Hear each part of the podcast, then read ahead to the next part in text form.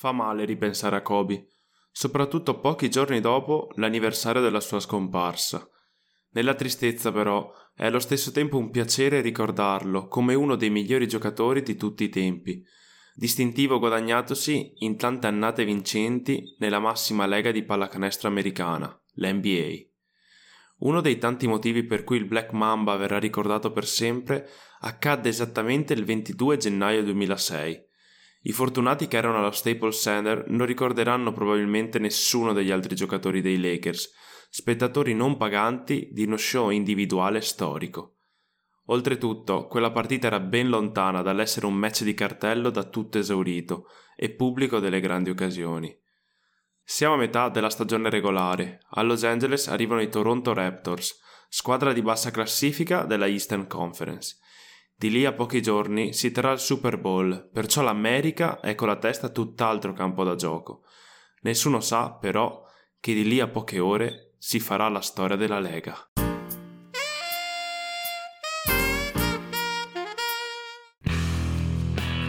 Nel pre-partita, Kobe non si sente bene, è stanco.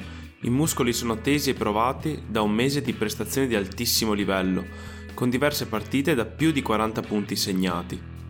Naturale che non sia al meglio, prestazioni del genere richiederebbero un prezzo a livello fisico che pochi sono in grado di pagare.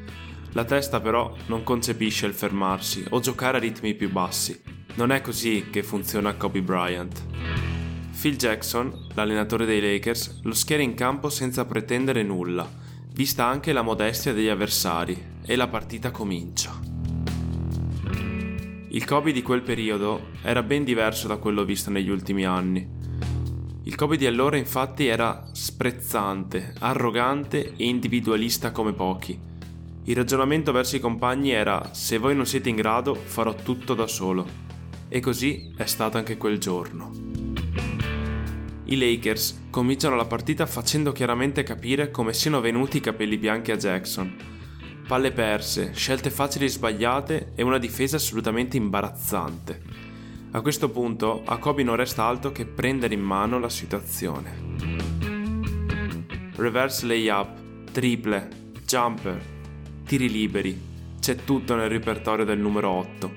Nel primo tempo però tutto questo non basta i Raptors giocano di squadra e organizzano bene la fase difensiva su tutti i comprimari e a riposo Toronto è meritatamente avanti di 14 punti. I Lakers inseguono, o meglio, Kobe insegue, praticamente da solo, e verso la fine del terzo quarto strappa una palla di cattiveria e vola a schiacciare i punti del sorpasso, arrivando a quota 51 in appena 36 minuti di gioco. I compagni sembrano finalmente galvanizzati da quello che vedono dal capitano e cominciano ad impegnarsi di più in difesa e a fare le scelte giuste in attacco.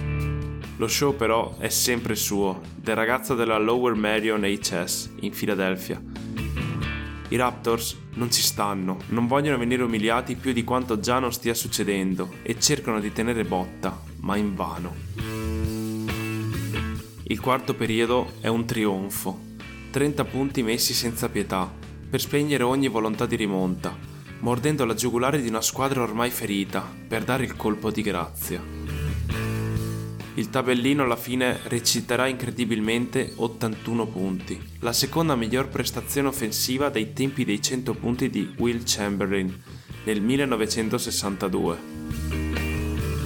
La folla è in delirio. La standing ovation alla sua uscita dal campo è il coronamento di una serata sensazionale, frutto di tutte quelle che sono le luci e le ombre del carattere di Kobe Bryant. Difficile da amare per i compagni, eppure impossibile da odiare.